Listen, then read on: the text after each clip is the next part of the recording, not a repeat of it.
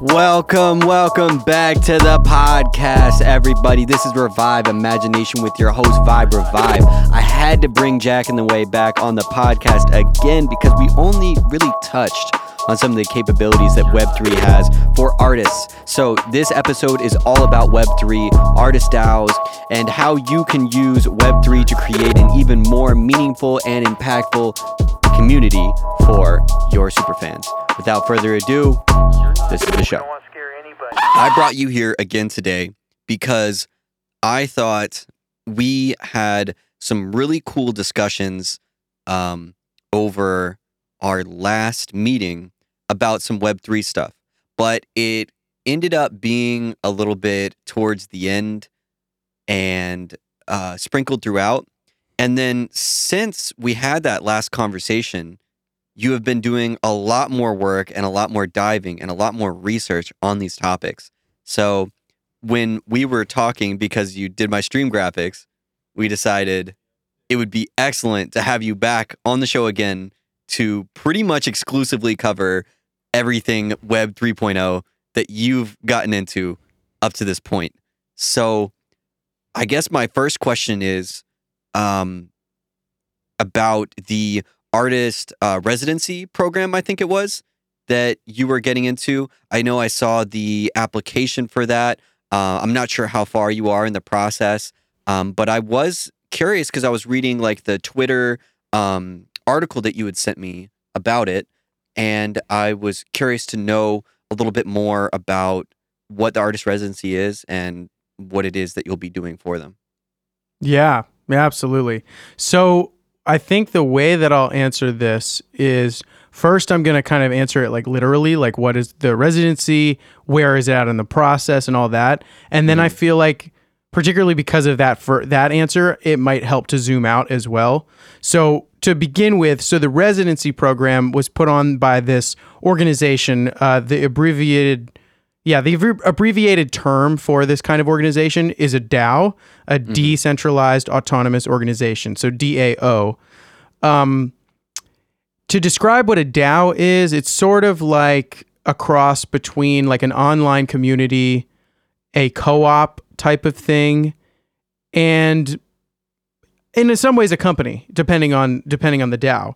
Uh, but it, the the point of it is for it to be as democratically um, governed as possible and using blockchain technology to do so. Mm-hmm. Uh, so, so in this case, this organization called Forefront wanted to put on an artist residency, and as you were just saying with the that article I sent you, um, basically it was an open call to any creators within the Web three space, within the new internet, using tools in the new internet, trying to create projects in the new internet, um, experience, have, having experiences to talk about within the new internet. I, I would say I'm one of those people. Um, mm-hmm.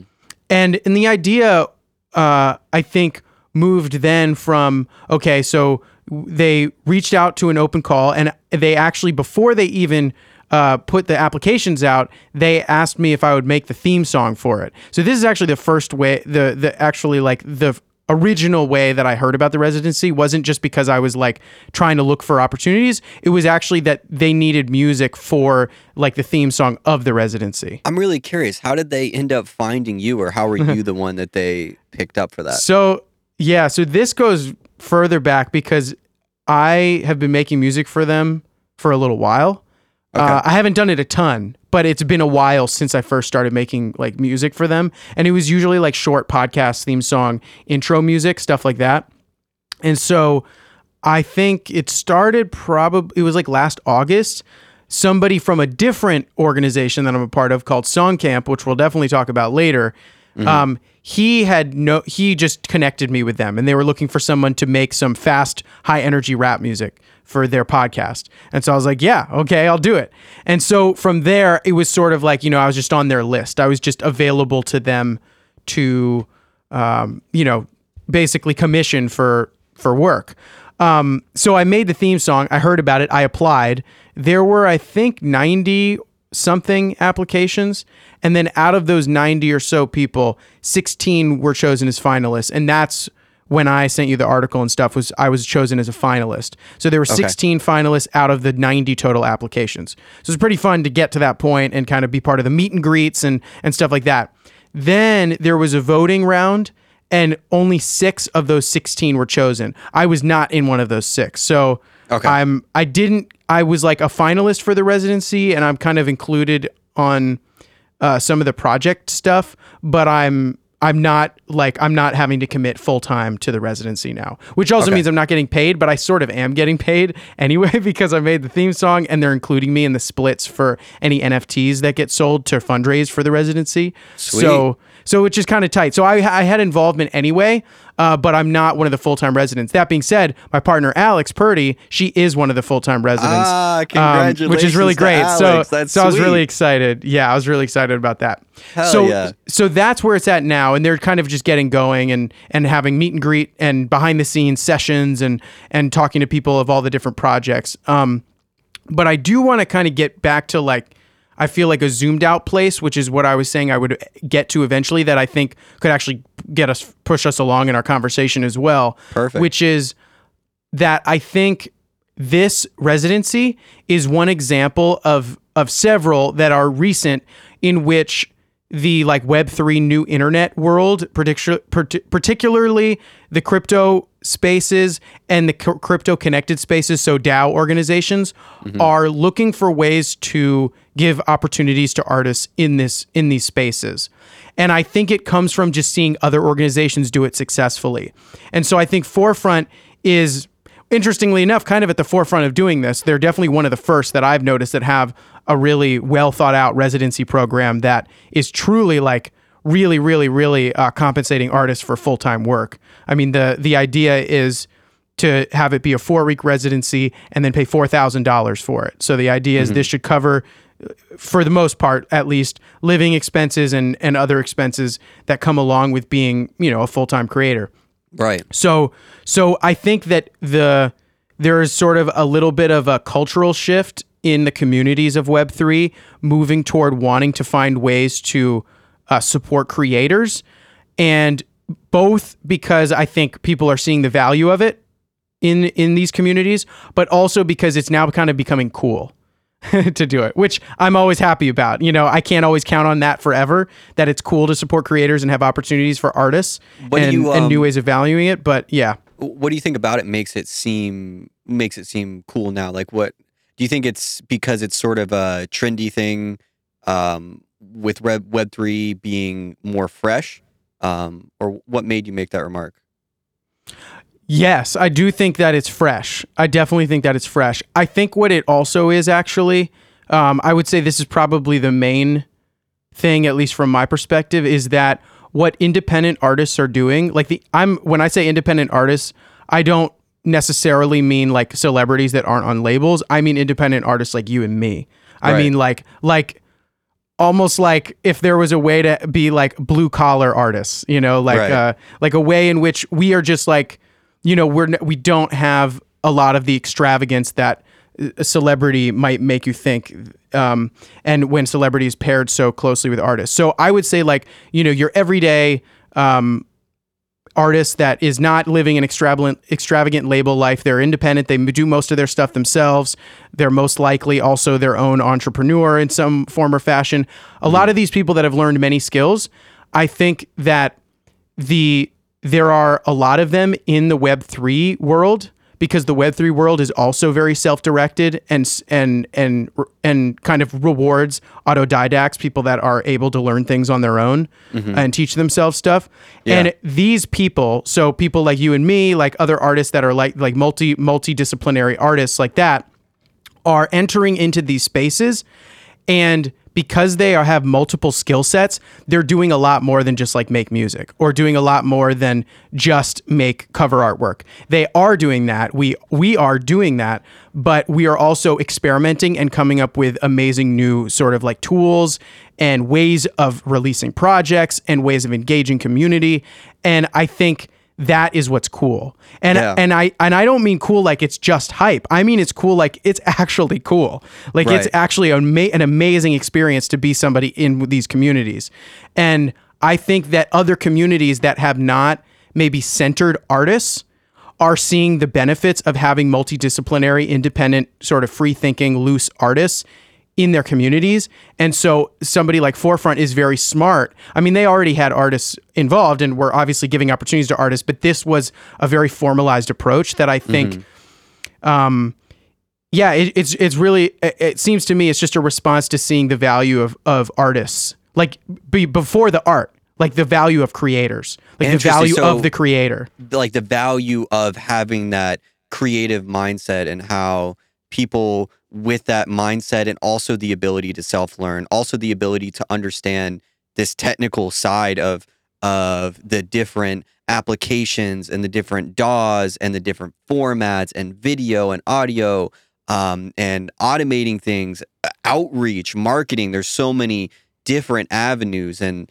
somebody that has the ability to understand both the technical side as well as the creative side, I could definitely see as being an incredibly value valuable asset to a company. It's funny because there was actually um, a patron at the restaurant that I work at who came in and he was talking to me about. I hope I still have the notes somewhere. Uh, they're in one of my little order booklets, so sometimes pages are about But he was talking to me about some really, really cool, influential people over the last 60 years that came out from the audio community into the more corporate sector and ended up having super uh, breakthrough um, technological revelations because of things that they figured out in the musical space. So, f- Huh. one of them was a random signal generator that somebody was just using for noise, but for some reason, uh, and I could be remembering this wrong, but it's something along these lines.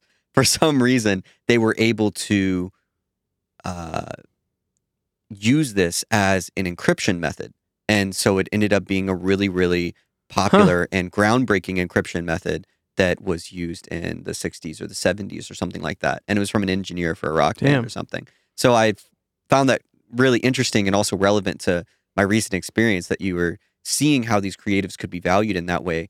And um, if this doesn't disrupt the flow too much of where you were going, I'm kind of curious as to what other uh, ways that these digital creators as well as artists are going to be uh, not only benefiting Forefront, but also how will working with Forefront or other DAOs like it be really beneficial to the artist? Wow, great question. Perfect for the flow. I had nothing else, so I appreciate it. Sweet. um, yeah, beneficial for creators. Well, you know, I can speak from my own personal experience, and I, I would be. I feel like I could extrapolate outwards from there. Okay. Um, I would. I would say that for the creator, and definitely in my experience, for the creator, um, having access to these opportunities first gives you access to income and income that comes from treasuries that are built on a lot more than just money going to be to buy music. It's not like it's not Mhm. it's not income in the way that like Spotify streams are income. It's income like like a check you can count on. Um Yeah, And- that's and huge. it's consistent, not- reliable income for musicians. yeah, yeah. And not to say that it's easy to get and not even to say that it's consistent with these organizations because it's all about it's a democratic process. Like think to get paid it has to be voted in by the community. So it's not that it's easy, but it it is just a radically different method of of um just of just generating income as an artist. Mhm. Um and so that being said, um, what I also see that is um, maybe even more beneficial, you could say, is that it there is um, a sense of community that is created between the artists and the community. In this case, it might be Forefront, it might be Song Camp for me, where there are future opportunities with that with that community, and by engaging in one opportunity, it opens multiple doors. Mhm. And so, for example, when I was part of Song Camp, I got to know people from our so- our online songwriting camp that was sort of like a residency, but a, just different, a different kind of opportunity, but similar in that I, I knew what I was getting into up front. I didn't have to hope to get a certain amount of streams or anything. I just knew, okay, I'm going to get paid for this, this, and this, and this. Um, and it gets more and more certain over time because these are we're experimenting here.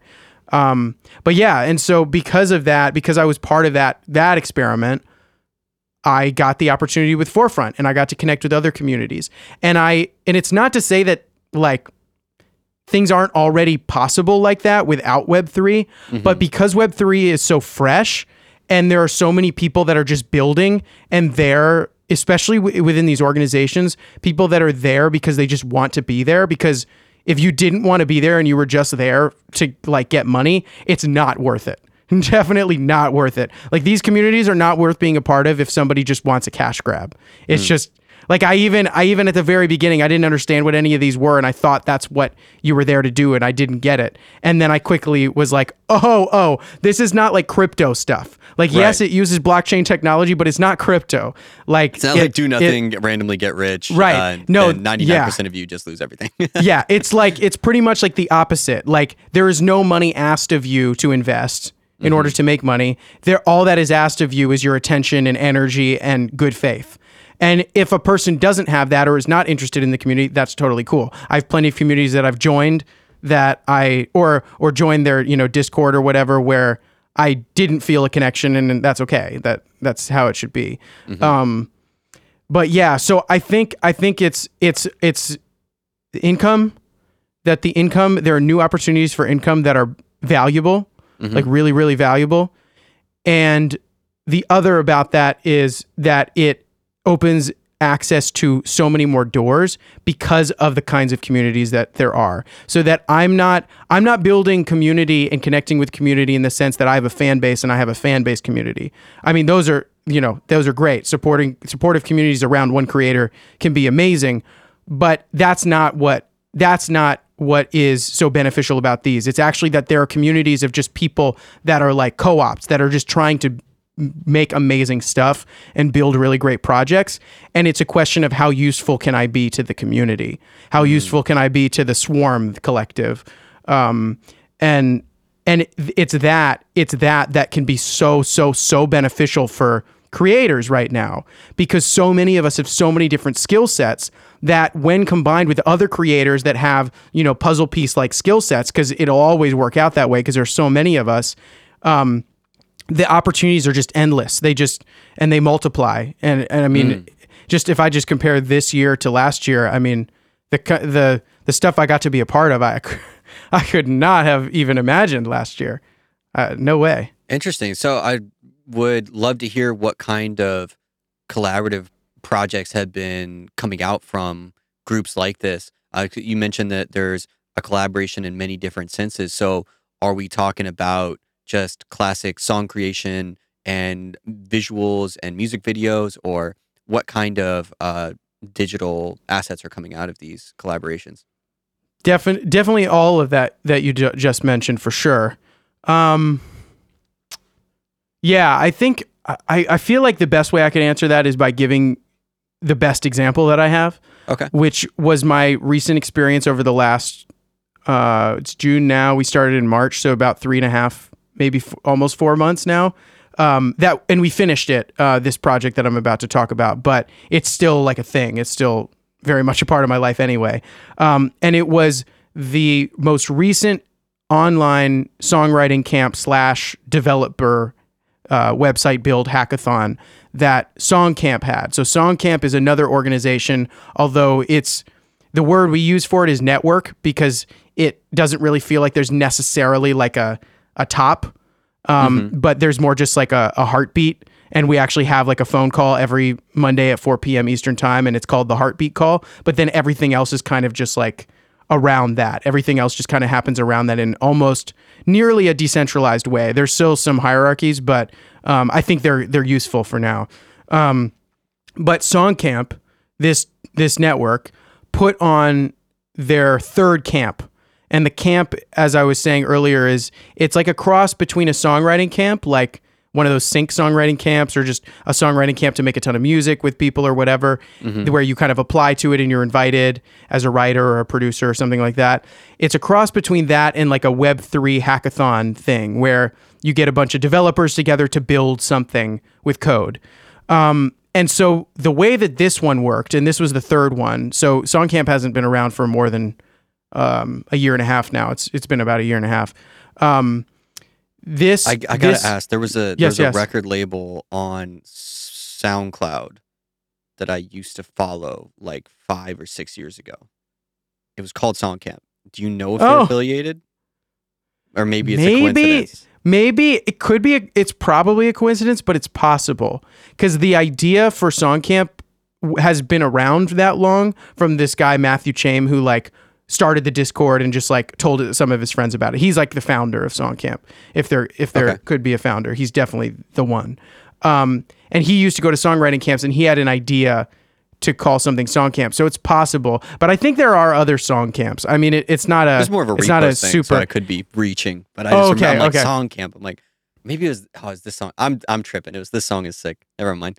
Oh, this song My- is sick. Yeah, yeah. yeah. My memory was playing. yeah tricks on it. so yeah yeah yeah so yeah so songcamp is like a i mean it's a network. It's like an organization. It's a community. Okay. and but the camps themselves are almost like their own separate entities.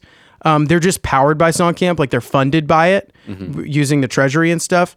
Um, but the the camp itself which was called chaos so like it was like all about embracing the chaos of a gigantic songwriting camp.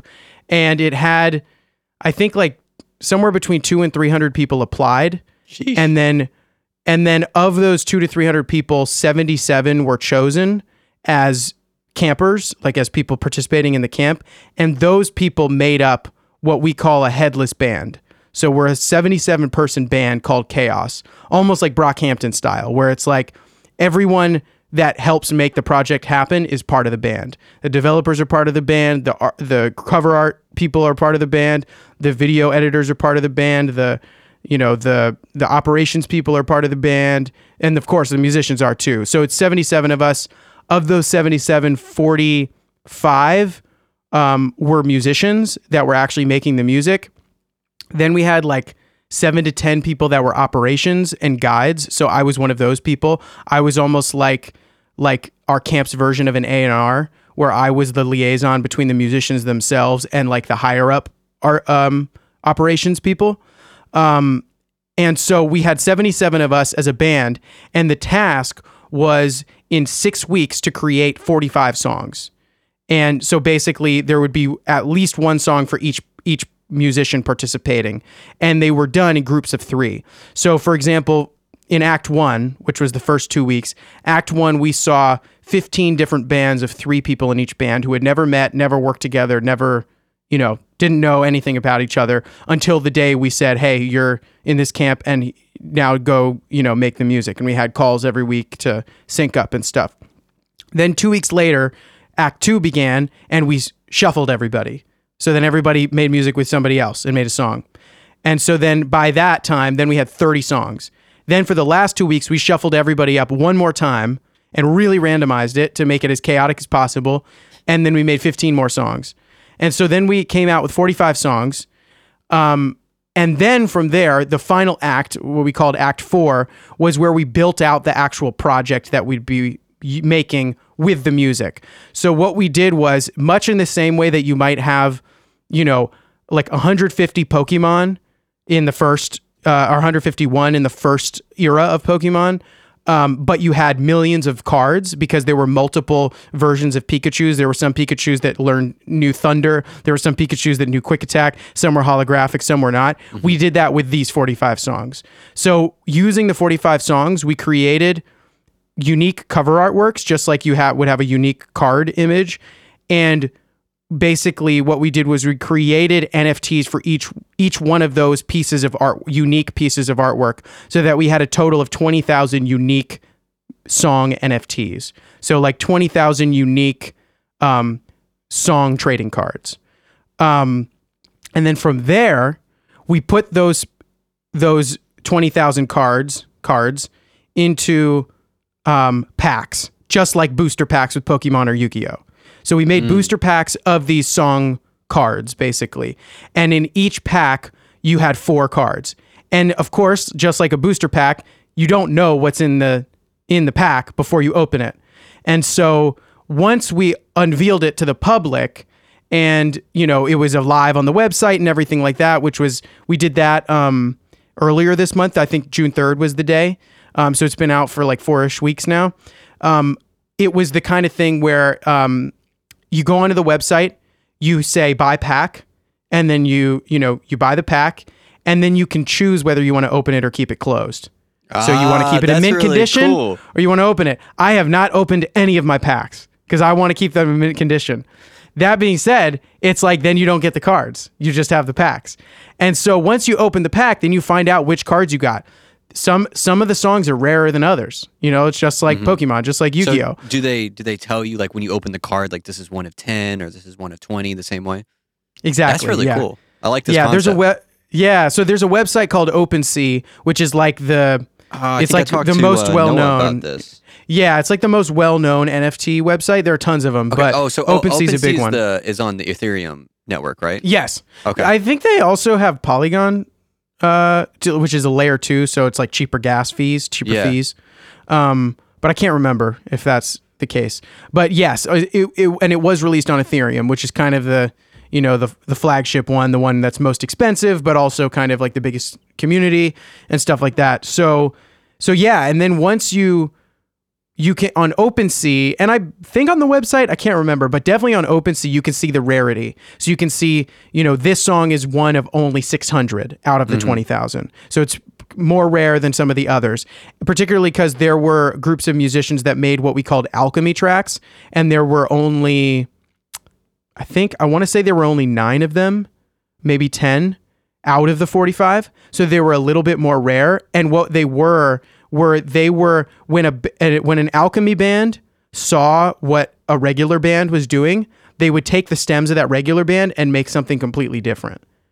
So they it was like a it was like a in real time remixing of a song like remixing before the song's even done just going in a different direction with a, a particular creative idea. That's really dope. so that yeah thanks. Yeah it was um, this guy max uh, and i think his his partner they kind of like came up with the idea. And and it like i was saying it's a huge community like effort. It's insane like the the way that we all had to collaborate. I mean it was totally chaotic but we had good containers. And so then I um and this is where I I would say like where those opportunities like I was saying earlier where there's doors just multiple of them open. And it seems like it's just one and then you have so many more.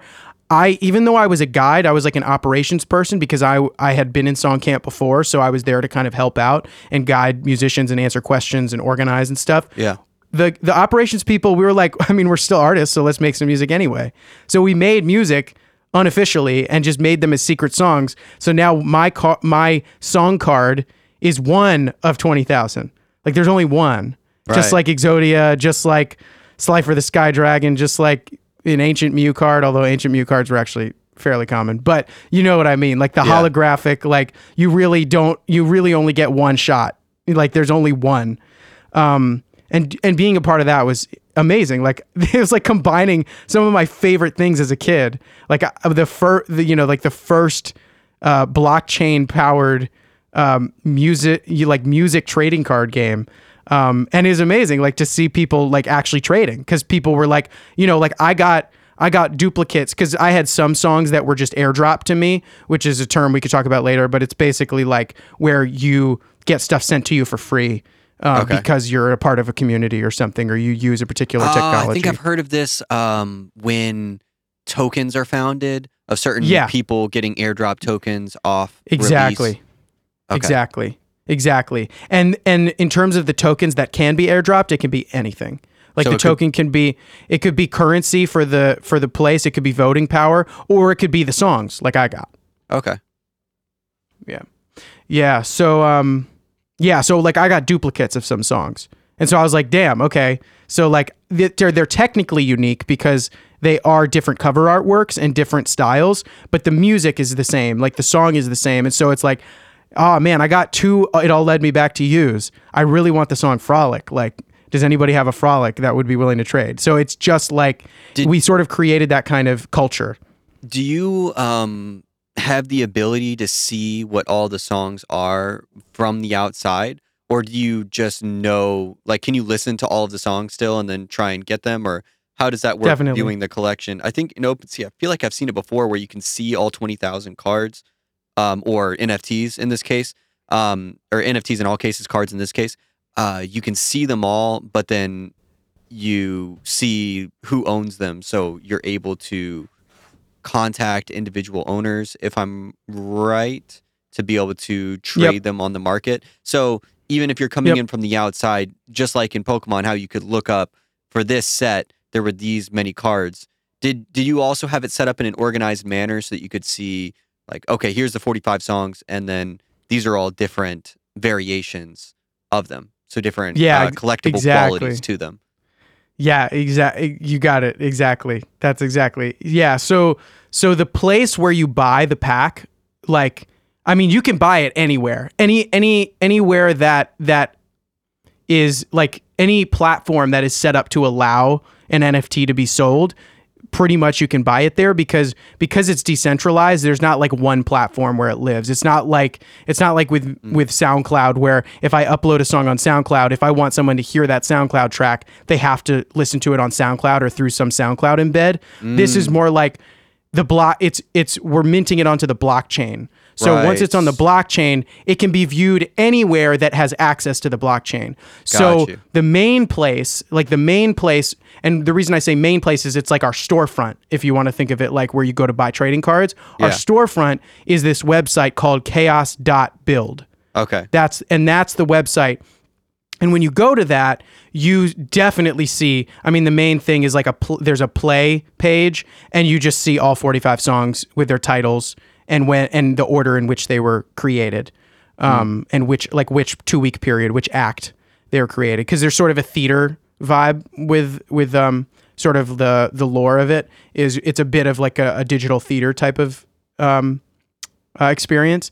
And and so but with the songs it's just a playlist. Like you can just play it right on the website. And it's all list it's all available to listen to for free for sure except for the secret songs the one that I was a part of. Because Oh. those we want to be secret. We want it to be a surprise like So a person opens it like it's a golden there's- ticket. That there's secret songs, exactly but you can't Well, hear them, or or do you yes know how many well secret actually songs there are? you can't you can't they're not even listed because they haven't been found Ah, so do you know how many are in the kit, or did they at least mention that there's five secret Well, I- cards? or I know well, you know I, because you made I one. know. Yeah. yeah. They're th- they're and they're, and it's fine. We've been talking about it publicly because we want people to know. It's awesome. It's fun that there are three secret songs. There are Mm. three songs. There so there are three out of twenty thousand that are like the secret ones, like the legendary Pokemon, some you know that kind of thing. Yeah, Um, but that's so cool with the booster packs yeah. too. You're like, am I gonna Yeah. get one of the secret right, cards, baby? yeah, dude. And it's Come like, on, oh god, trying to pull and a then it's a question Charizard, of like, yeah, Trying to pull exactly. that holographic Charizard. Yeah, exactly.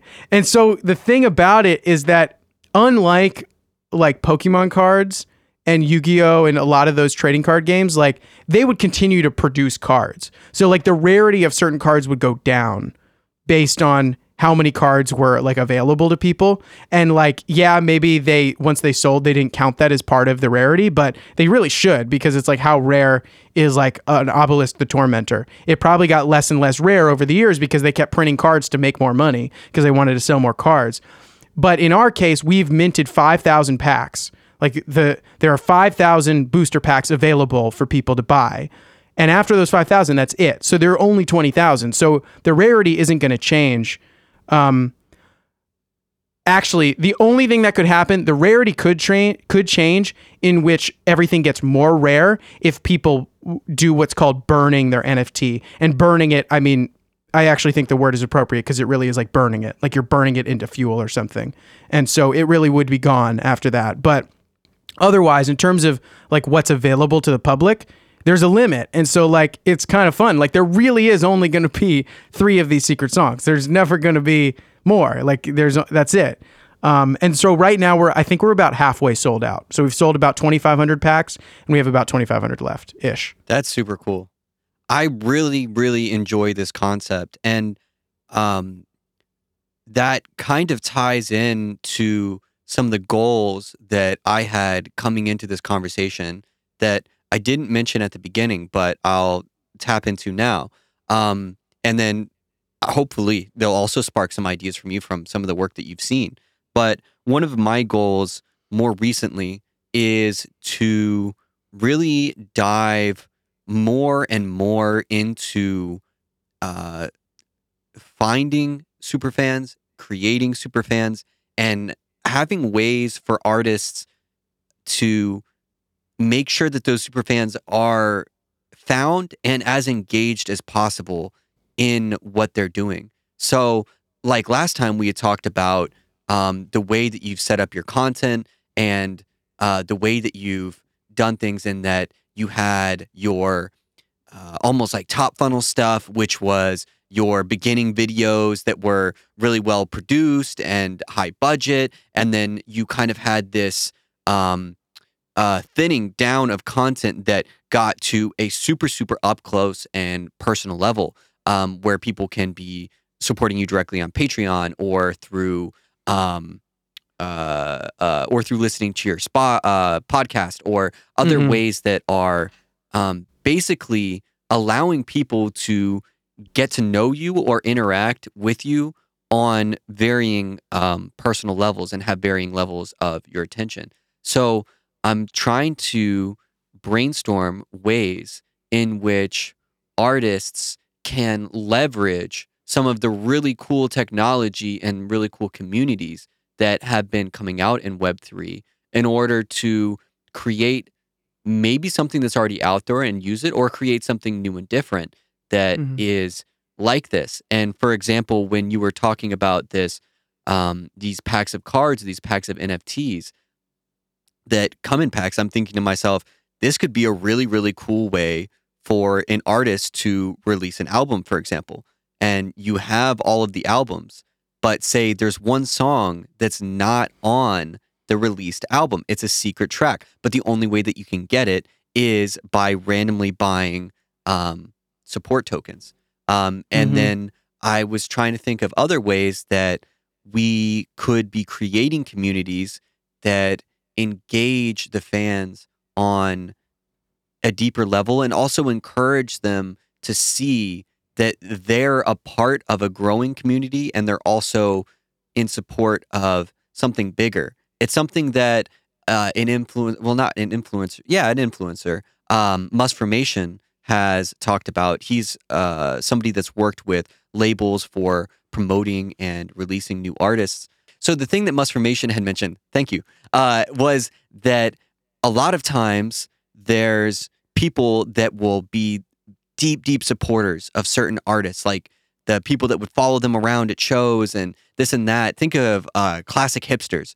They'll be around at the coffee shops. They'll be supporting the small artists. They'll be there like, yeah, I was, I'm really a part of this. I see myself as an integral part of this artist moving forward because I'm a part of their baseline community. And then a lot of times, what happens when those artists go mainstream or pop off or get signed or anything like that is all those people are like, oh, they're not even that great anymore. Um, I was with them when they were at 500 followers or whatever. Mhm. So I was trying to think of a way to use Web3 in order to give people that recognition that they deserve of being able to Mhm. say, I've been here since this point. I've been a supporter since this point. I have the Mhm. proof of this. And also so that they know that as the artist grows, that they will be seen for that and they'll be a part of a Mhm. community of other people that have been with them that long. So I was thinking, and this is all still in the brainstorming and rough kind of stages, and I was hoping that you would have some ideas as well. But one thing that I remember that you did in your Discord community is you put out what was called a POAP, I believe, and it was Mhm. a badge that you could Mhm. get that you would link with some sort of wallet. But it would be really cool to think of a way that, say, you have some sort of Web3 community that is uh, people that are supporting our particular artist. So the artist can release things into that community, release benefits into that community, and either sell them directly or raffle them off. Um, have some way of showing where the funds are going. Um, so you can see that as a supporter, because of your support, these are your funds and these are what they've done to grow me as an artist. These are what they've done to grow my brand. So you have that sense of involvement. And then also little Easter eggs and stuff along the way um, as far as ways to gain maybe even different privileges and stuff by having a certain level of badges. So there's different ways that you could earn those badges. And then Mhm. you would have um, different access to maybe different parts of the community. Or Yeah. maybe you get, I don't know, a signed t shirt or anything that would encourage people to um, to interact such that they get something. So Yeah. one of the things that you know I won't even speak it because I have some ideas in this notepad that I I kind of want to keep maybe off the air for now, but it's something Sure. that um, I've really been thinking into. So I was curious from your experience uh, in these different communities. It sounds like you have a lot of experience in artist based communities, but Yeah. I'm curious if you know of a way that maybe one of these uh, DAOs, or not necessarily a DAO, but a Web3 community could be used um, to serve this purpose. Maybe there's one that uh, I think Noah had mentioned one that had sort of a um, social network kind of style interface of it where you can a certain amount of people can buy into a track and then say they get all the behind the scenes of it or they get um, one-on-one calls with you or something Mhm. um, mm-hmm. i don't know that it necessarily has to be integrated in the platform but Mm-hmm. i'm trying to think of a way where i can have these um, uh, items sold as as digital products badges given Yeah. out for certain things and some sort of platform or system that can be used such that um, we can see all of the people that are part of a community and all of them can see each other. So not only can Yeah. they meet and interact with each other, but they can also then be seen by us so that we can then talk with them as the inner circle of people and say Right. maybe they have some Right. sort of say in what comes out next or maybe they have some sort of say as to or a way to vote as to where the Mhm. funding goes to support Mhm, the artist mhm. so that they get that as a benefit as well. Um, Yeah. do you think Yeah. you know of any uh, way that possibly that can come to a reality? Yeah. I That's the I answer mean, I was looking for. I mean, uh, yeah. I mean, I I I feel like I'm living in that right now. What you're yeah. describing, I dude, I think you are like, you're like, you are right with the times if you are willing to get to the forefront of the times, like Mm. like right at the at the edge of the cutting edge of what's happening. Um, is what you're describing. Like you're what you're describing, I feel like is the cutting edge stuff that I have seen. Um, I'm about to jump out of my seat yeah. right now. Hell yeah! look Well, like dude, let me tell you, I'm man. excited. Let me tell you. let me tell you. So uh, there are a bunch of things. Um, there are already artists doing this. There are artist communities, DAOs, where uh, one one artist, the way that they do it, and there's actually a platform called Royal where I believe this is what they're doing. I don't know too much about Royal, but it was started by 3LAU, if if you knew 3LAU, um, the electronic music producer. Um, it's like a it's like a three A L A W L Oh, oh yeah, three L A W. Yeah, yeah, I know him. Yeah, Yeah, yeah. he goes and Yeah, he's got yeah. some really 3LAU. cool YouTube tutorials too. That guy knows how. well yeah music. so he already knows how to yeah so he started this uh, application he started this platform called royal where an artist can release and and and people have done this without using royal as well so you know i want this none of what i'm saying is specific to any one given platform Mm-hmm. the technology's already here the tools are here it's just a matter of which ones you want to use but the what people will do is they'll say, okay, you know, I'm I'm have a fundraiser. This is a crowd fund right now, and based on how many tokens you buy from this investing, you know, uh, fundraising experience, you get a portion of the royalties from the project. I have heard about. So it's it's it's like allowing p- fans or people that just support you to invest in what you're doing and make money from what you do, but through their support. I'm not at this point particularly interested in that me either. um, as a model. I think it's cool. I'm gl- I was glad to see people try it out. I'm actually grateful that they tried it out so I could see what happened. Um, it was actually wonderfully successful, but I don't think it was successful primarily because of the royalty thing. I think it was successful because it was new Yeah. and it was such a such a wonderful idea to do a crowdfund and to incorporate people into the album In this case, it was an EP, but the EP release and creation process.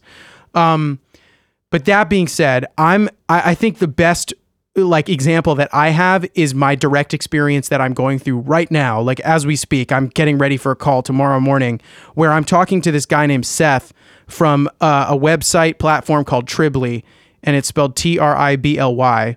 And I think it's triblymusic.com is the website, but basically it is aimed to be a Web 2, Web 3 bridge platform to onboard fans and artists into Web 3 in a way that feels a bit more comfortable to what we're used to in social media world. I love this because that's one of my Um, yeah. biggest concerns with Web3 is the barrier to entrance, especially for people that barrier. aren't Yeah. as tech savvy. And a lot Yes. of fans and people that Yeah. want to communicate might see um, a bunch of new odd things and um, things that aren't just like username, password kind of stuff. Um, Right, and, exactly. You know, just a search bar kind of thing where, Yeah. you know, it might block some people out from joining. Yeah. So this website, Tribly, it's it looks like a more regular website with a shopping cart and things you can buy. The difference is that it's all NFTs. And it is powered by, you know, it uses the blockchain. It is it is made possible by the blockchain for sure because it's using NFTs. Um, but it's also on what what I referred to earlier, which is a layer two. So it's a it's a layer of the blockchain that sits if I, I feel like I'm butchering the explanation because I'm not a developer, but it's the best I got. The it's it's like a layer that is sitting on top of Ethereum, like like almost like an HOV lane on the highway. And so, so, it's a layer two, as in how Polygon is like a layer two. Polygon, and it is literally on Polygon. Okay, yeah. okay. Polygon is one of the layer twos, and it's I think it's the most prominent So, one. Or from, yeah, from what I'm understanding, what a layer two is is essentially the main platform has um, protocols within it that allow you to expand from it and build smaller microsystems. So the Ethereum network not only has Ethereum, but they also have, I believe, Doge is on there. They have Polygon. They have different coins that are minted yeah, for sure, on there. But for then sure. also, it sounds like you're saying that they have. uh, Oh, and from what I understand about these communities is that they're customizable beyond just the coin. So you can be hosted essentially by the Ethereum network, but be in a sub community that has an entirely different level of rules and um, restrictions and whatnot. If I'm yeah, correct. for sure. I yeah, I wouldn't. I don't know enough to totally confirm that, but basically, yeah. okay, like pretty much yeah um because in this case I, I it's not necessarily like the poly like the po- I, there is a polygon community there is an ethereum community but in the case of tribly it's really just using the technology that polygon has offered okay, um, to do it but that being said yes to, to what you're saying um, but in the case of tribly the reason why it uses polygon is to be cheap so yeah, that it's much more on it, affordable I was gonna say from Yeah. um, even from the It costs so much money. it's just too much Yeah. to mint, and Yeah. that's why I was really hoping to see more stuff on Solana or Polygon or other things Yep. that are Yep. again dropping that barrier to entrance Yep. of like a five or ten dollar gas fee, not a fifty to a hundred dollar Yeah. gas fee to yeah get in. exactly or hundreds Yeah, which is the case for me sometimes yeah, depending on it's when ridiculous you drop, yeah it's utterly fucking yeah, ridiculous. it's ridiculous. Yeah, yeah. Um, but yeah, so so and with the way that Tribly is, is I've been describing it to people like in my life, like particularly people that I've been talking to within Web three, um, about it. Um, I've been describing it as like a as like a Web three Patreon. So it's like Patreon if you had NFTs, not just like subscription tiers that you lose and you know there's not really any fun or good way to like show that you were a subscriber to someone's Patreon early on. Right. Like you can, but the best way to do that is just to continue being subscribed.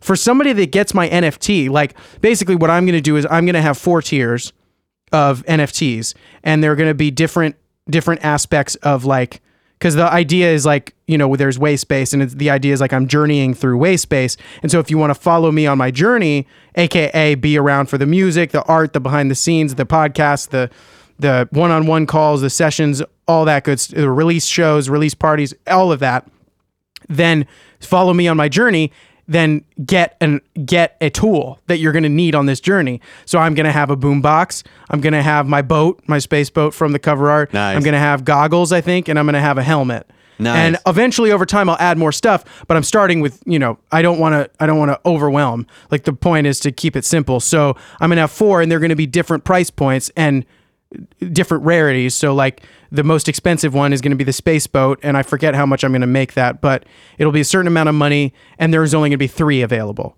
And and part of that is because like I'm going to do one-on-one calls with every single person that buys those.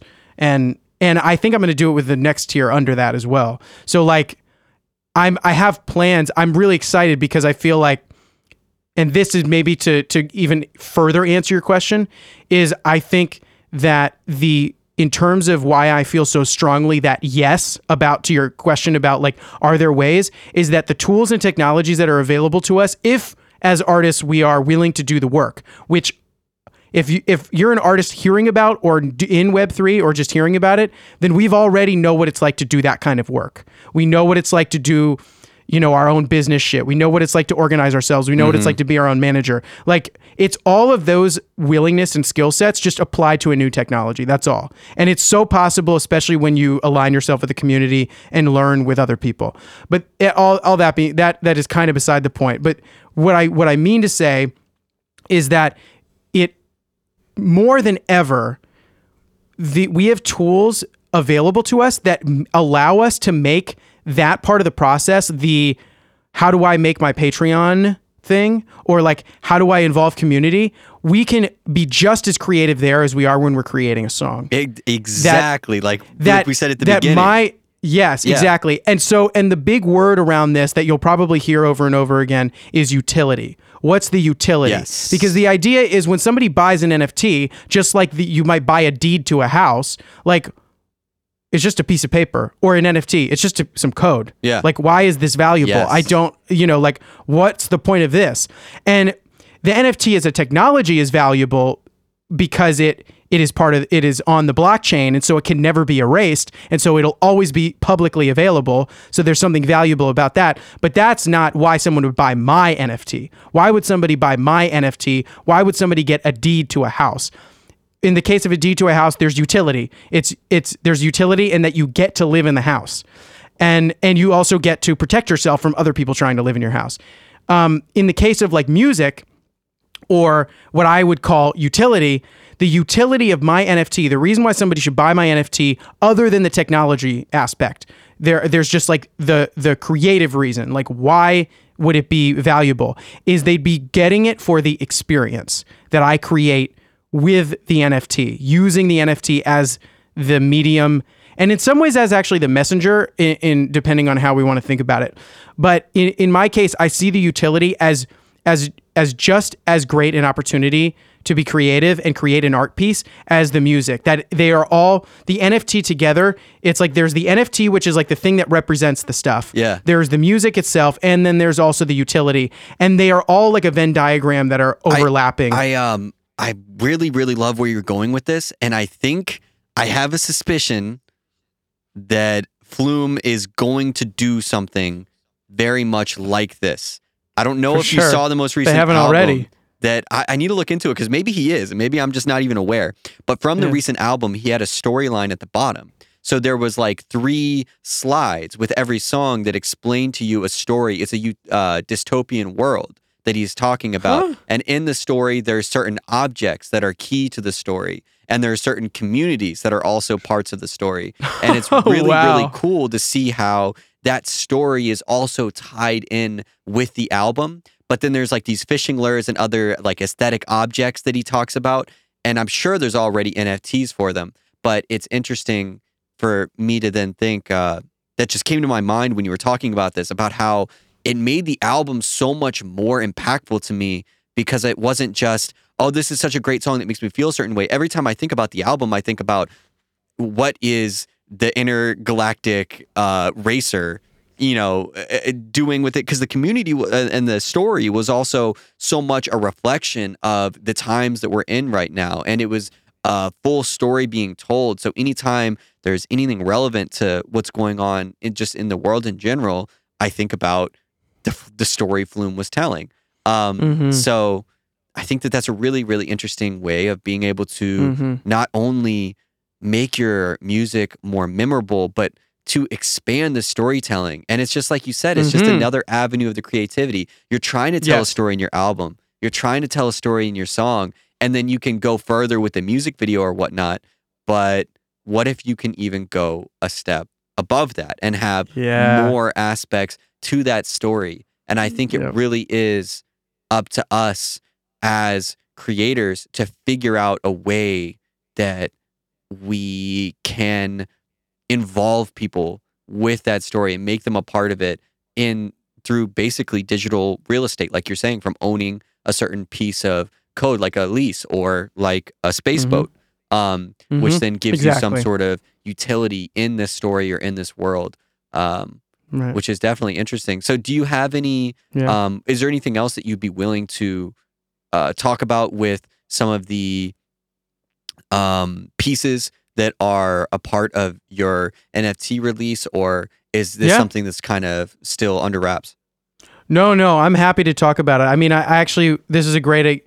I want first, I'll, I just will say, I am definitely happy to talk about it. And in that regard, I think this is actually a great example of uh, a particular shift that happens for, at least that has happened to me as a creator, like in the Web three new internet world, is to be less, um, uh, less private about my plans Mhm. not to say that I should overshare or or you know count my eggs before they hatch. I'm not going to do that, but that just as you know uh, a snippet on Instagram is an advertisement for the artist song on Spotify, me talking about my ideas and plans is an advertisement for my NFTs Yeah. um, and and that what I th- what I see is happening right now is that artists are now not only is the finished product of immense value for artists as it's always been basically. I mean song finished songs have always been a valuable commodity and valuable piece of work that an artist can create the process now is just as valuable. Um, and the reason why it's just as valuable is because now with and I believe this is the case with NFTs and this is the word utility comes from this but I think it's much more at its root um, it is about experience. It's about what is the experience that I can provide to a person. And what I love about this is that's what concerts have always been. Concerts have not been you come so that you can walk away with something. I mean you might walk away with merch which is great but what you actually do is you experience something. And music even so even though people buy music and buy files there's always been an experience there. And that experience is what I've always loved to do. I've loved to put on a production for someone, even if it's all online and they just go to my website and hit play at the bottom. I just, I love creating experiences for both myself and others. And what I realize, and this is maybe to go even further with, with like a, way of describing what this landscape is like for artists now, which is that and and this I'm this is not my these are not my words. This is just I completely agree with it, so I've got to share it. And I don't know who it came from. It's just going within the space right now. But basically, which is that in in social media world, in the world of Instagram and Facebook, in like 2014, artists were being asked to do some really new, amazing, creative stuff by becoming influencers on social media platforms, mm-hmm. by becoming guru like people that either can offer advice or just make great posts and everybody wants to look at their posts and comment and stuff. What creatives and artists and musicians, I believe, that are now being asked to do are to become game designers. Like rather than being influencers, we are now creating worlds, we're creating games, and we're creating experiences. Mm. And we've always done that with our music. We've always done that. But now, because that is being valued not in a subconscious way, but in a conscious way with NFTs, and the question of utility, it now allows us to really give our all, give all of our creative energies to all facets of the process. And and there's no there's really no limitations. I mean, this is this is we're talking about decentralization here. So decentralization means for me too. There's no one platform I need to be on. There's no one tool I must use. I could use anything. I could be on everywhere. And um and I think for artists it's like what kind of world do you want to create? What have you what have you always wanted to see in front of you for people? And for me, I want to create this world called Wayspace and I want it to be a world that is not maybe not a physical world yet or even a virtual world yet, but yes, a virtual world in the sense that I want it to feel like a spiritual opportunity. I want it to feel like a community. I want it to feel like a music experience. I want it to feel like a video experience and all of those things. And so I would say that at this point, and what you were saying earlier about kind of revealing about my process and stuff and kind of speaking more to what I'm doing is I released my first NFT um, just over a week ago and it was a music video for for a, a, short song called "In My Head," and it's like the first. I saw that. It's not even a single. Yeah, really so it's not even a single, right? Really cool, man. Thanks, man. Thanks. Yeah, so it's not even like a single, but it is like the single. It's like I'm not just releasing music now. So like I'm I I might release a song by itself, but the first piece of this next project that I'm going to release, instead I made it a music video NFT, and and it, a big part of that was like, I was like, well, this is it. I can release whatever I want now. I don't have to release a song. It doesn't have to have title case. It doesn't have to have credits in this way. It doesn't have to be this length or that genre or whatever. I can just mint an NFT and do all the metadata and details up to me. And and so that's what I did. And so I was like, well, great. I'm going to illustrate and draw and design and record and produce my own video, mm-hmm. um, which I've kind of done before, but not, never to this level. And so with the video, like I was saying about utility, I mean, the first piece of utility, of course, that should never be overlooked and is honestly kind of the primary utility for any piece of music is the music itself, like listening to the music. 100%. The experience of listening to the music is the primary experience utility. That being said, why not put some cherries on top? It's so much fun. And so for me, the ones that I did, and this is what I'm using to to kind of like fully answer your question, I feel like, and and this relates to the Tribly stuff, which is that Web three Patreon website.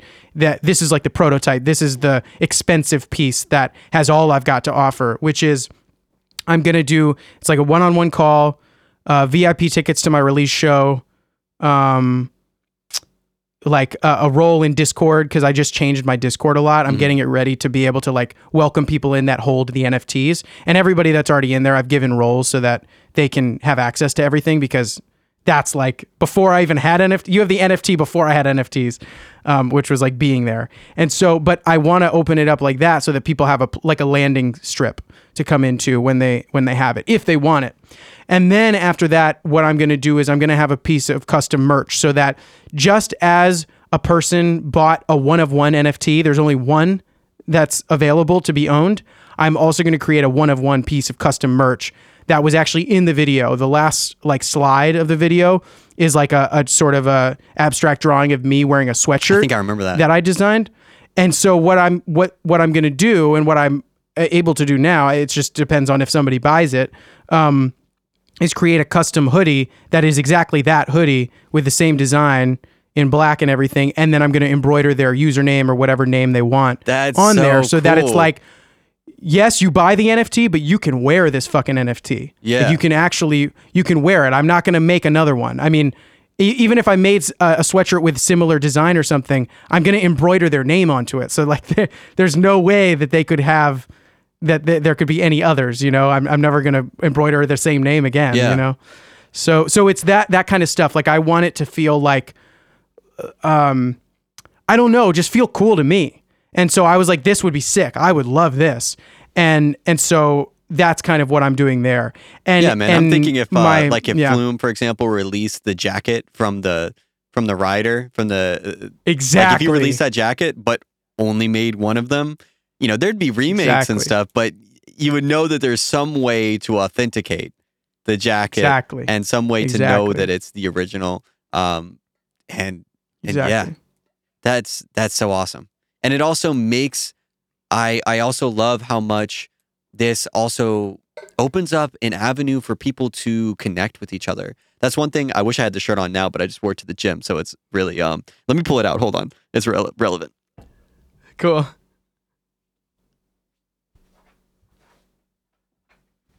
Still drenched in sauna sweat. I have this. Uh, it's a limited edition shirt as well, but Ooh. I've gotten a lot of different compliments on this shirt, and it started a lot of conversations because people say like, "Oh, I really like that shirt. It's really cool." And then I would go in and I would say, um, "This shirt has not only is it a limited edition piece, um, but this shirt means something to me. It has a specific meaning to me. Uh, let me tell you what that is. So then it opens up for that conversation about what the artwork is about. And it enabled me to move into conversations that were really nice that I would not have necessarily have had. And it with those people if I hadn't showed them that. So it offered that avenue for human connection between people of when you think something is really cool and you ask about it, then you get to know the story behind it. So it could be your interpretive story of it. Or you could also then start that conversation be like, all right, let me tell you. So there's this space rider on a motorcycle, right? And so he's going through and like, this is like his hoodie, but here's the story that that's about it. And here's why I connect with this. Here's what makes this special to me as a person. Um, and also that limited edition thing is people was like, man, I'd really like to get that shirt. I'm like, that's crazy because you can't. Yeah. You know? Like, um, and, and yeah, I think that there's there's so much to that of making you feel like you're a part of the journey. You're ticking that box. You feel like you're a part of the expansion. You're a part of the the community or the collective. Um, and then also opening up that avenue for extra storytelling. And then also opening up that avenue for people to connect with people they already know on a deeper level or other people. I know uh, Kendrick's album did that for me, for example. I saw a bunch of people talking about certain tracks on it. And then I just hit up this one songwriter who was posting about it. And I said, uh, man, I just got to the end of this song and honestly, I cried. I was like, it was so impactful to hear this part of the song for where I'm at in my life. And then they opened up and mentioned some things that that song had meant for them and where they were at and um, their journey of like self realization and, like you had said, the spiritual element to it. Uh, and it definitely deepened an already existing connection and created a conversation that I never would have seen before and that was just from the song. So it's like you said, the song is the most important part, but we're not we're not done yet. Like we have the ability Exactly. to expand on this. This is so cool. Exactly. Yeah.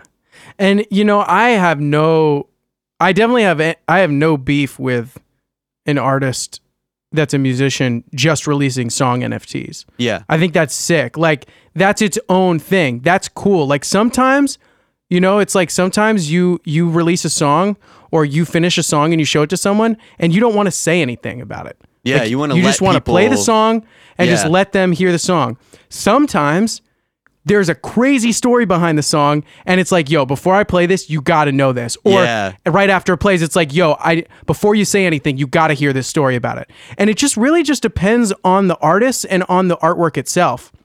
And I really think it's just like it's there there is uh totally like the utility of just listening to music is totally worthwhile totally worth buying the nft and collecting it and showing that you're an early supporter. Totally worth you know being able to to show other people that you are a supporter of it.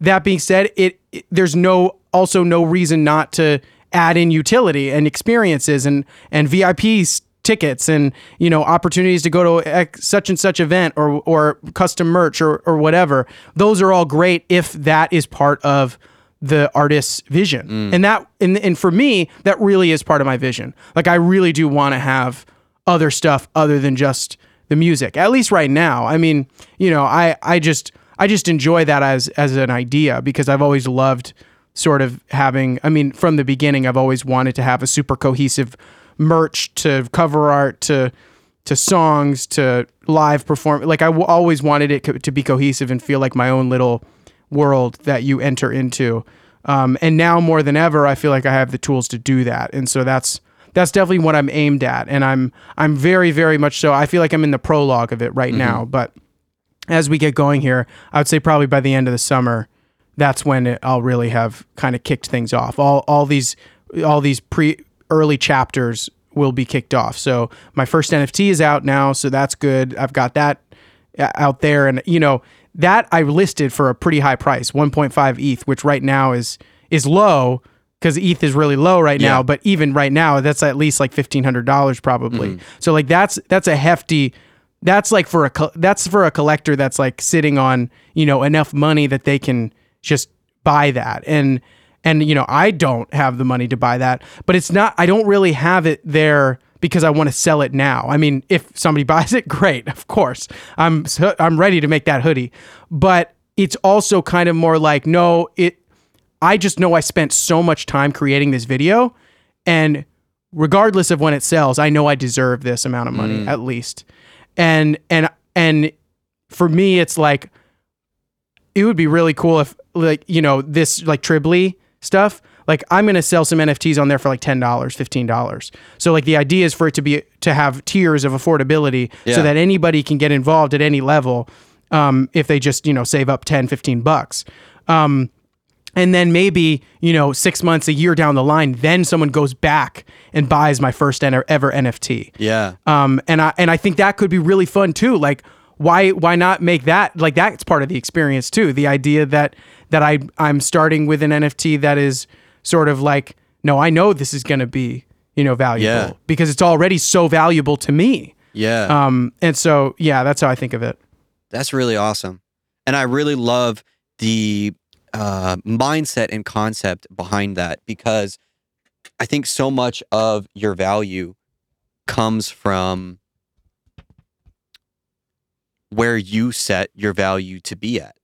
Um, what do Mhm. you consider Yeah. to be the value of your worth? So many people have had conversations that I've heard of uh, where they'll say, you know, nobody is ever going to support you as or believe in you as much as you believe in yourself. And why should they? Because if you don't see the vision, if you don't believe in where you're going, if you don't know that you're building up to something, then nobody can put that belief into you. I think it's something that's hard for certain personality types or um, uh, people of different journeys to understand. I know it's definitely something that took me a while to really have fully sink in and is something that I'm still continually working on on a regular basis. But yeah, um, I love that. And I think that it really sets you up for success knowing that you're creating something that is going to get people to want to go back and get it instead of instead Mm. of the way of thinking of it where you could say let me put out something that's fairly affordable i think i'll probably be able to find somebody in the near future that will get this and then if they really believe in the project then they'll know that the value of this is going to go up as opposed to saying like i know the value of this is going to go up let me place it at the value where i know it's going to go to to motivate mm-hmm. me to continue my journey to make it the Yeah. value that it's supposed to be to continue the story Yeah. and and get somebody to Yeah. want to get it at the value i know it to be that's Yeah. awesome Yeah, which is interesting because I, I think of it as like style, Hmm. like it's a style, and not because I've I've heard plenty of uh, advice from people on Twitter, and you know I, now my Twitter is just filled with Web three artists and creators like giving advice based on their experiences, and lots of people are saying like start affordable, start low, and and build your way up so that people can actually uh, support you at the beginning because you may not have you know people with deep pockets that are able to to purchase a lot um, supporting you at the beginning. And it's nice to the idea that somebody could get in on the ground floor with you and buy it for rather than $1500 for $100 or $15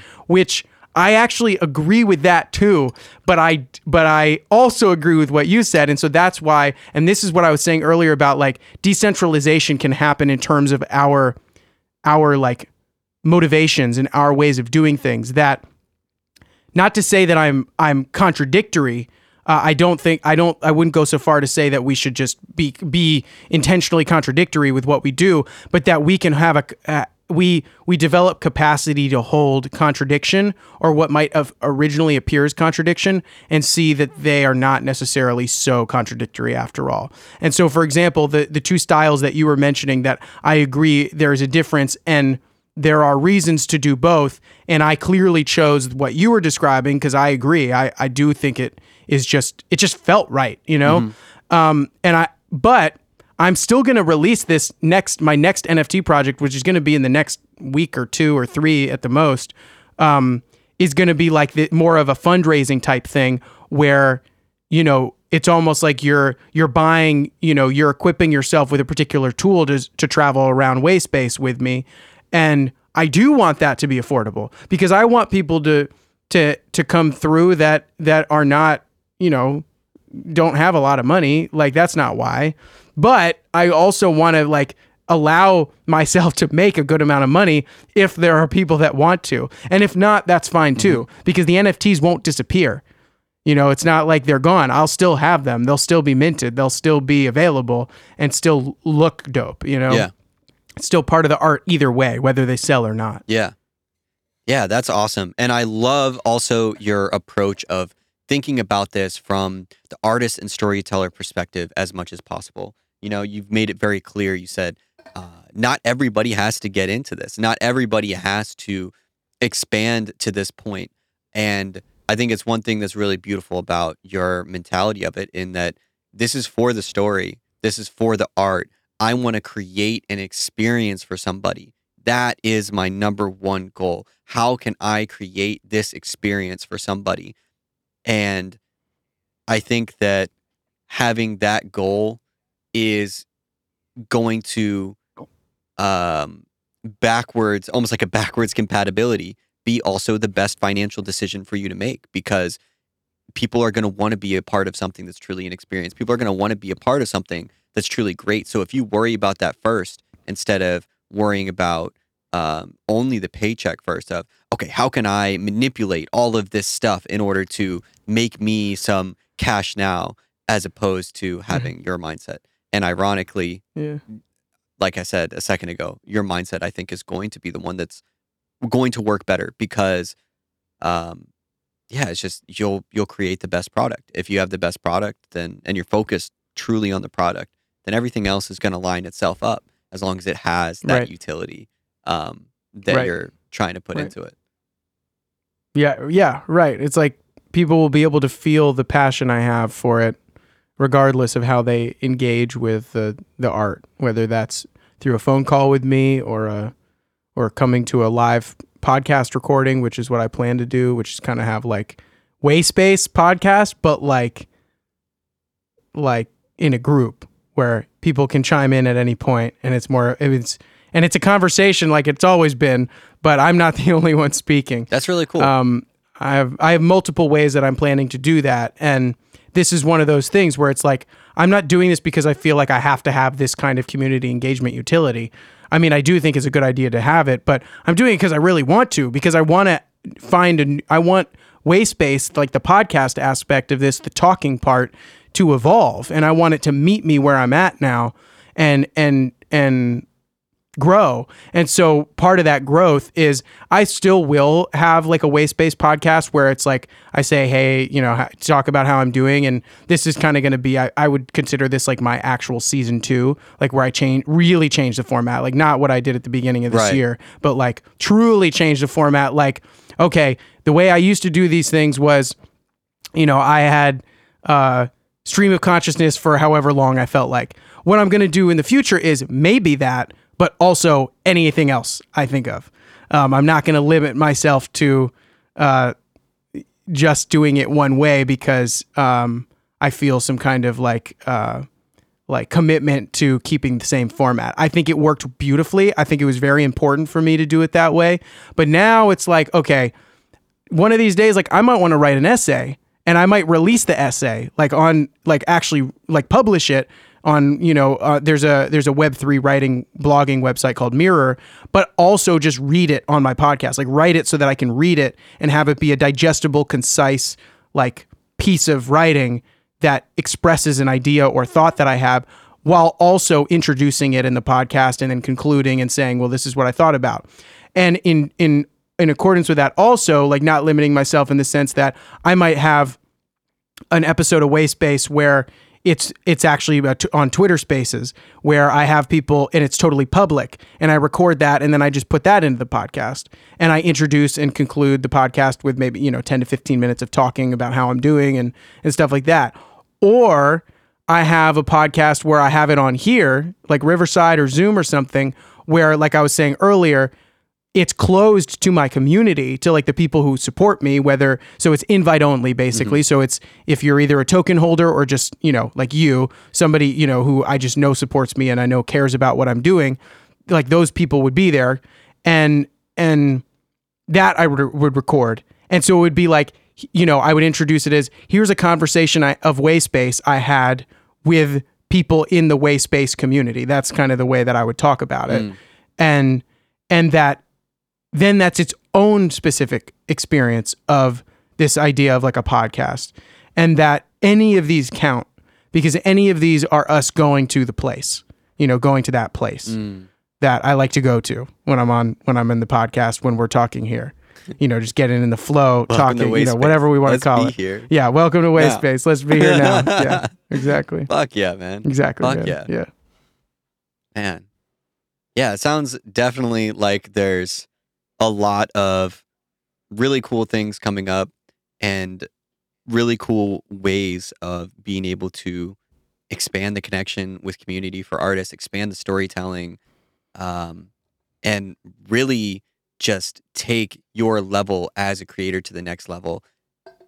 I think that the things that you mentioned before about this really being for I would say ambidextrously tech Yeah. savvy people who are already Yeah. getting into different levels of their content creation and whatnot is so true because it is going to take uh, another level of this. I think another really interesting thing about this is that uh, you could do it in a more uh, company uh, approach where similar to the chaos project where there's different people coming in and there's a way to set it up within the the decentralized platform such that everybody can be automatically taken care of. You take out the the worry about contracts. You take out all middlemen. You don't need lawyers. You don't need anything like that. You can just agree upon something and know that there is a way that that is held to what it is because it's within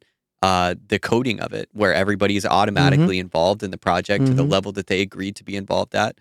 Project Mhm, can grow, um, and then people Mhm. can more seamlessly work together as a team towards, say, if you wanted to do something uh, even bigger, and say you had people that were dedicated to each aspect of the storytelling, um, similar to how you can Mhm. have a band, like you were saying, be Mhm. just musicians. There can also be the people that kind of keep things going, like uh, like what you were, like an overseer. There can also be Mhm. video people. There can be Mhm. so much room uh, to evolve, and I think that's an opportunity that for especially people that are having trouble finding a group of other artists that they align with going to spaces like Songcamp or going to spaces like forefront or trying to find these other communities that you've been diving through where they feel like they gel um, could potentially Mhm. find other people where instead of having the project be so much on the backs of maybe one or two funders uh, it would be capable for people to go into essentially business together uh, with everything Mhm. mapped out Yeah. without any one person having to figure out the input of that. So you could say, right um, you could say that, uh, you know, I value what I'm doing as this much of a cost, and then this is this much of a cost. You figure out what all the costs are, break down what the costs of everything going in are, and then break out what what everybody takes out. There seems to be so many Mhm.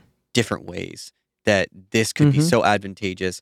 Take out middleman, make it between the creatives themselves, and make Yep. it just about telling the best story possible with as Yeah. much of the fluff out of the way. Um, yeah yeah really cool stuff going on in this for sure. I think that this is a really good place for us to wrap up our conversation about it today. But at the same time, yeah. with how things have been moving, I definitely think this would be a really interesting conversation to continue later on. So maybe we'll do a second episode or um, a follow up coming up here in maybe two months or so. Uh, we'll see. Hell But- yeah.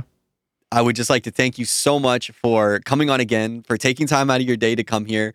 I've been so inspired watching your progress, watching your process as well and seeing you put all these elements together, um, seeing them come out, but then also from the outside, kind of thinking to myself, it almost seems like there's a bigger thing that's being worked towards here. Seeing the changes happen in the Discord, I'm like seeing little flags here and there. And I'm like, something's going on here. He's planning something. And from the outside, I'm trying to think of what it is. So it's really cool for you to share what's going on the inside. So thank you so much for coming in Oh, and yeah. sharing everything you've been doing, man. I'm so excited to see what comes. Oh it. man.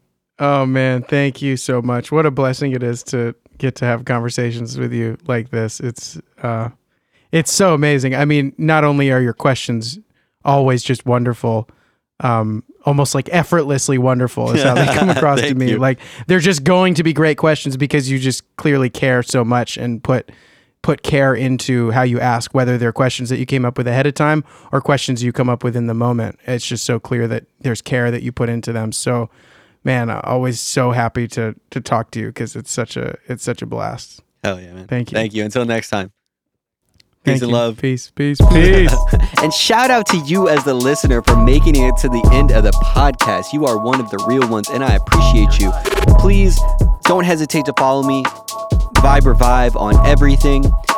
Follow the podcast, like it, whatever it is that you do. I appreciate you. If you have any questions or if there's any guests you think I should have on, please do not hesitate to send me a DM or a message through my website or my Instagram, and I'll do my best to get them on.